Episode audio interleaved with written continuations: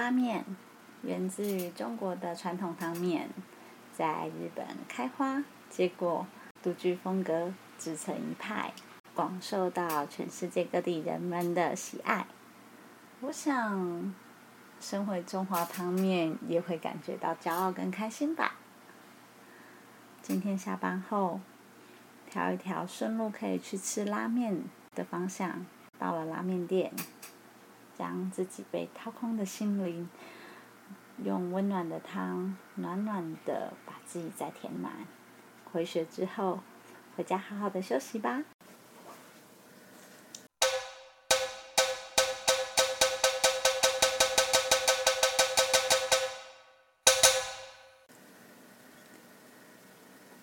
大家好，欢迎来到了优尼可吃拉面的单元了。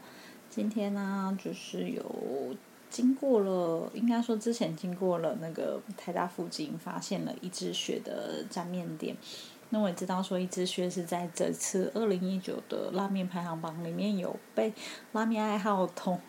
拉面爱好会认同的一家拉面店。那所以我就把它记得啦。然后其实这样子一路看下来的话，复兴南路就渐渐的有变成战区的感觉，因为呃，从在大安站那边的有机制，然后有山岚，有小川，然后再加上一枝雪，其实你在复兴南路这样子短短一个站的距离里面有四家拉面店，确实我觉得竞争还算蛮蛮猛烈的啦吼。那也算各具特色，因为嗯、呃，其实四家拉面店这样吃下来比较起来，确实是有各自的比较部分。那不过我们今天主要着重在嗯、呃、去一枝雪一枝雪品尝之后的一个心得跟感想。那一枝雪它本身它是做一个沾面为主题的拉面店。所以店里面提供的都是沾面，那点餐方式呢是跟那个服务人员来做点餐，不过它有点餐步骤一二三，所以请照步骤来。首先必须先选你要吃哪一种呃料，哪一种料，就是有最简单的基本盘，然后再来是有没有加卫浴，再来是肉剩，就是肉多的意思。米古莫里的是，那嗯、呃，我觉得啦，我个人诚心一定是推荐你一定要吃肉身，为什么呢？多的，因为只有一片叉烧的时候，一碗是两百二，加了一个鸡蛋变两百五，然后加了好几片肉之后变成两百八，所以三十三十的这样子来算的时候，你会发现，嗯，其实好像要点肉肉身比较划算，因为。那个两百二虽然最便宜，但什么都没有。它的取价机制其实还蛮明显的。然后再来，你必须选汤头。那它这里有强调，就是它周一、二、三、四、五都会有不同的限定汤头出现。像一、三、五就是咖喱吧，然后二、四、六是另外一个汤头系，所以会有限定汤头跟嗯、呃，就是正常汤头你可以选择。那也会有一个当日的限定汤头就对了。那我今天就是还蛮开心的，终于吃到一个我一直都很想吃到的是纯鸡汤的的一个汤头的面条。那今天刚好就是周四，就是一个鸡汤沾面。那我今天就是在这边呃很开心，就是心中没有太多的纠结，没有五郎的纠结。一走到门口，那因为也不用排队，看到他写着本日限定鸡汤沾面。Yes, 就是他了，就决定是你了，神奇宝贝上，就决定是你了。对，那所以进去店家也没有太多的犹豫啦，那就直接跟店员说，就是要选肉身，那今日限定。那面量的部分，其实呃，它有三种面量可以选择。我是选了一百四十克，是因为考虑到说，我不太确定那个叉烧吃完之后会不会太饱。那所以选了一个最小的面量，那大家可以斟酌一百四十克的面量对你来说是否是充足的，因为平常我去面屋园也都是吃一百四十克的面量，我并没有觉得那样特别的少。那我不知道这里有没有异曲同工之妙。那总之就是点完餐之后呢，呃，它的茶水跟那个高汤都是有一个自助取用区，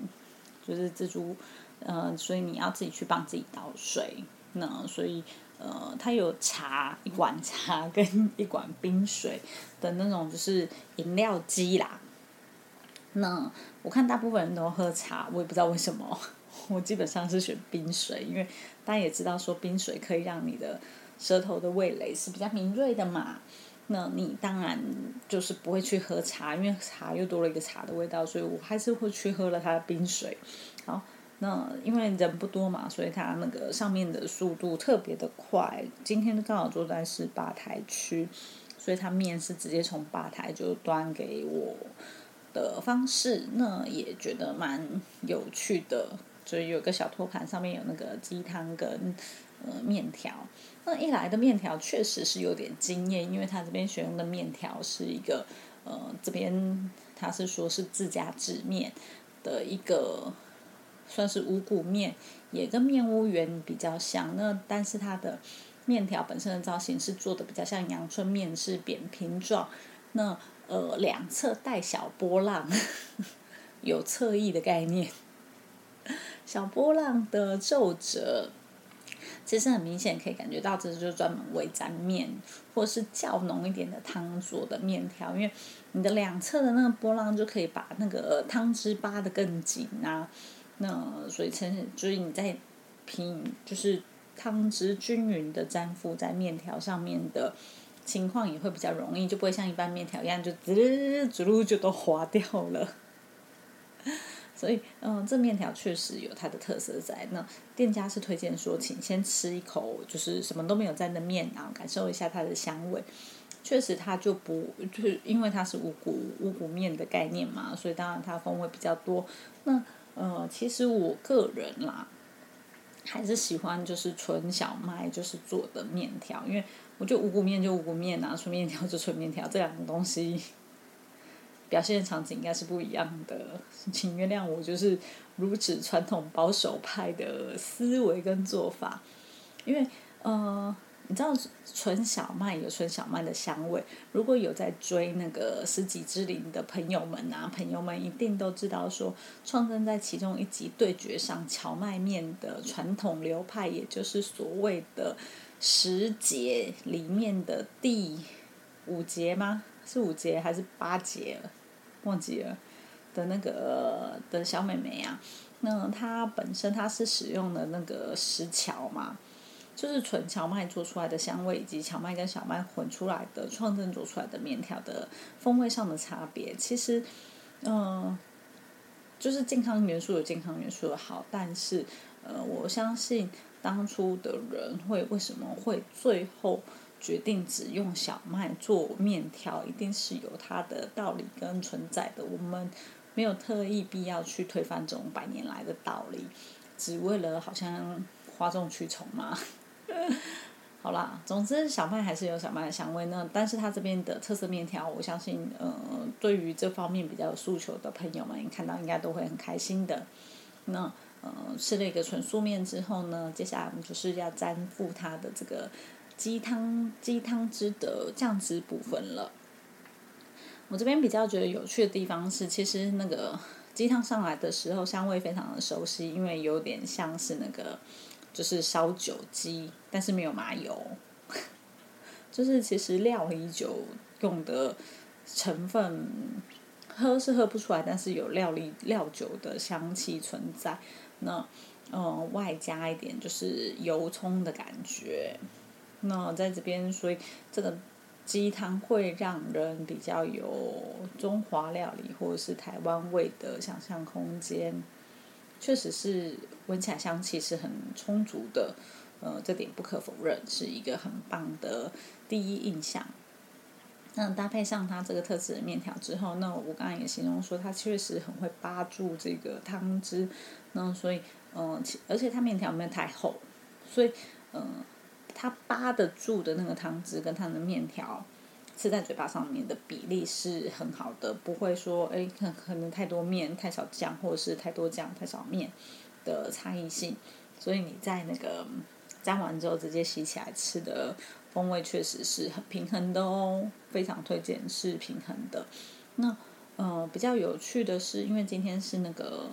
鸡汤沾面嘛，所以它搭配的是呃鸡肉叉烧以及呃鸡肉丸子。鸡肉丸子其实就跟一灯在吃的差不多一样的意思啦。那只是这个是纯鸡汤沾汁的部分哦，害我想起一灯的沾汁，口水小流一下。然后，呃，它这边的沾汁就是纯鸡汤。那比特色的部分，其实它的沾汁里面还有放了，就是所谓的柚子柚子皮。那其实今年这个柚子风的拉面也算是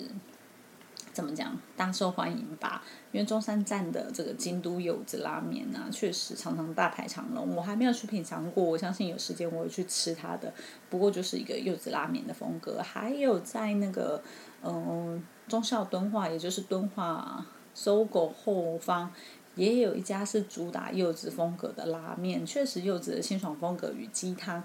嗯，我们可以期待是一个什么样的表现。但是，因为嗯，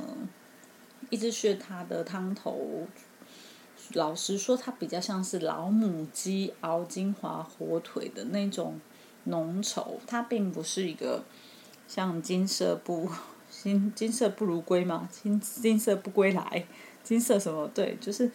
不是那种金黄色的汤汁，也没有清澈的感觉，是是浓厚厚重的的质地。那当然，它呈现的就不会是跟柚子一起呈现出来的，你知道风味感。那只有留下是那个柚子的皮的苦味，蛮有趣的。好啦，这这点真的是蛮有趣的，所以它在这么众多的元素里面呢、啊，我会觉得它缺少了就是协调感跟平衡感。这一步如果可以做到更完美的话，或许整体的各项元素的呃搭配性，或者是他们想要呈现出来的强度就会更好了。确实，我就是没有闻到柚子香啊，只有吃到柚子苦。那没有闻到鸡汤香，只有闻到料酒香的这些表现还，但是呃，我我相信啊，很多人为什么不做一个纯鸡汤的沾面，一定有它的困难度的存在，而不是我现在这样随便讲讲它很多缺点。那相信它也是挑战了非常多的高难度，例如说鸡汤怎么做出浓厚的感觉，鸡汤怎么让它不会有嗯。呃你知道过重的臭味，这都是层层的考验跟挑战，还有很多的那个肉渣要处理呀、啊，其实都不是那么简单的。那但是我们还是希望它既然如此用心选用了这么多的呃元素，那可以再找到一些方法来让它更调和。例如说柚子怎么调和在这个汤头里面的风格，其实嗯，我觉得柚子胡椒或许是会是一个不错的选择，因为柚子胡椒本身就是在九州的一个非常著名，也是、呃、很受欢迎的料理嘛。那也很多人把柚子胡椒当作是汤头的一种选择。那胡椒本身跟鸡汤的搭配就会有呃，既有香气，但是它又不会过度的抢走鸡汤的风味，都是一个很棒的思维方式吧。那我们再讲回说吃这个，就光汤光汤头就讲这么久了，所以我们再讲回说，嗯、呃，对于这这个整体的面条吃完的搭配，然后还有，嗯，鸡叉烧，鸡叉烧其实比较特别，是它没有舒肥那么的软烂的感觉。那看它的纹理啊，它鸡肉的纹理比较像是。好像是用薄薄的鸡肉，然后把它卷卷卷卷卷卷卷成一个鸡肉卷的概念，但是又没有那么的一层一层一层，所以可能是在调理的手法上面有做了一些突破，所以让它就是看起来的纹理并不是本来的纹理，所以比较像组合肉的意思的感觉啦。吃起来口感比较扎实一点，不会有就是鸡肉的酥肥的的软烂感。嗯，那天老师还在讲酥肥鸡。的事情真不知道从哪里吐槽起，这个是这个是料理手法实在是近期非常的受欢迎，所以我们也等后面还有机会的话再来做一期来讲一下这个法式料理的处理方法跟手法，那怎么会运用在我们呃鸡叉烧这个部分上面好了，确实是我觉得研究起来应该是蛮有趣的一件事情。那呃它的这个伊势穴的面条本身是冰凉的嘛，所以它一定最后会面临的问题就是整个沾汁都会变凉的问题。那幸好我的面量没有特别多，所以沾碗的时候呢它并没有变得很冰冷。那这时候再再来把高汤加进去的时候风味还是一样的好，但是因为今天我没有特别去询问说它的高汤是用什么汤底做的，是柴鱼高汤呢还是说是呃鸡肉高汤呢，我觉得都有可能，因为一呃一灯好像用的就是鸡高汤嘛，鸡高汤来稀释在它的那个蘸面酱汁里面去。那伊势穴它最后加完汤之后喝进去的感觉是嗯油葱味还是很重，所以会比较像在喝那个中华汤的感觉。那就这样子一边在分析它的咸味跟平衡度的过程当中，就把一碗汤给喝完了，呼，真是辛苦我了。然后嗯，所以大概这样子呃，就把伊势穴的这个蘸面给吃完嘛。那吃完结账之后呢，那个店家还有推出一个几点卡的活动，所以呃，有喜欢去吃伊势穴的朋友的话，记得留下你的几点卡来做一个几点的动作。那常常约朋友去吃，像我的我每一次只要一开发到一家新的拉面店，一定至少带三到五个朋友去吃过那家拉面店。这第一原因是因为我想要尝遍这家店的全部的口味，第二个原因是因为说我想要带朋友去去试试看这家拉面店到底好不好吃，所以几点卡这个活动对我来说还还还蛮有意义的啦。因为当你带第二个人以上去吃的时候，你几点的速度就是暴增，咻，是的，就是冲到了最高点这样子，嗯，所以。呃，伊势穴的介绍就是大概到这边为止。那我会很期待第二次去吃的时候会可以吃它的招牌口味，也就是鸡臀细蘸面。那到底会有什么样的风格呢？还有表现，其实真的蛮令人期待的。那而且最重要的是，今天还吃到了我真的一直很想吃的纯鸡汤面。对，我觉得这点就值得够开心的了，掌声鼓励。那我们就呃后面再来找时间来聊舒肥，然后以及就是拉面的配菜。对，伊势穴的配菜真的是很与众不同，似乎想突破，但是嗯，墙还蛮高的。OK， 好，那我们下次再聊喽。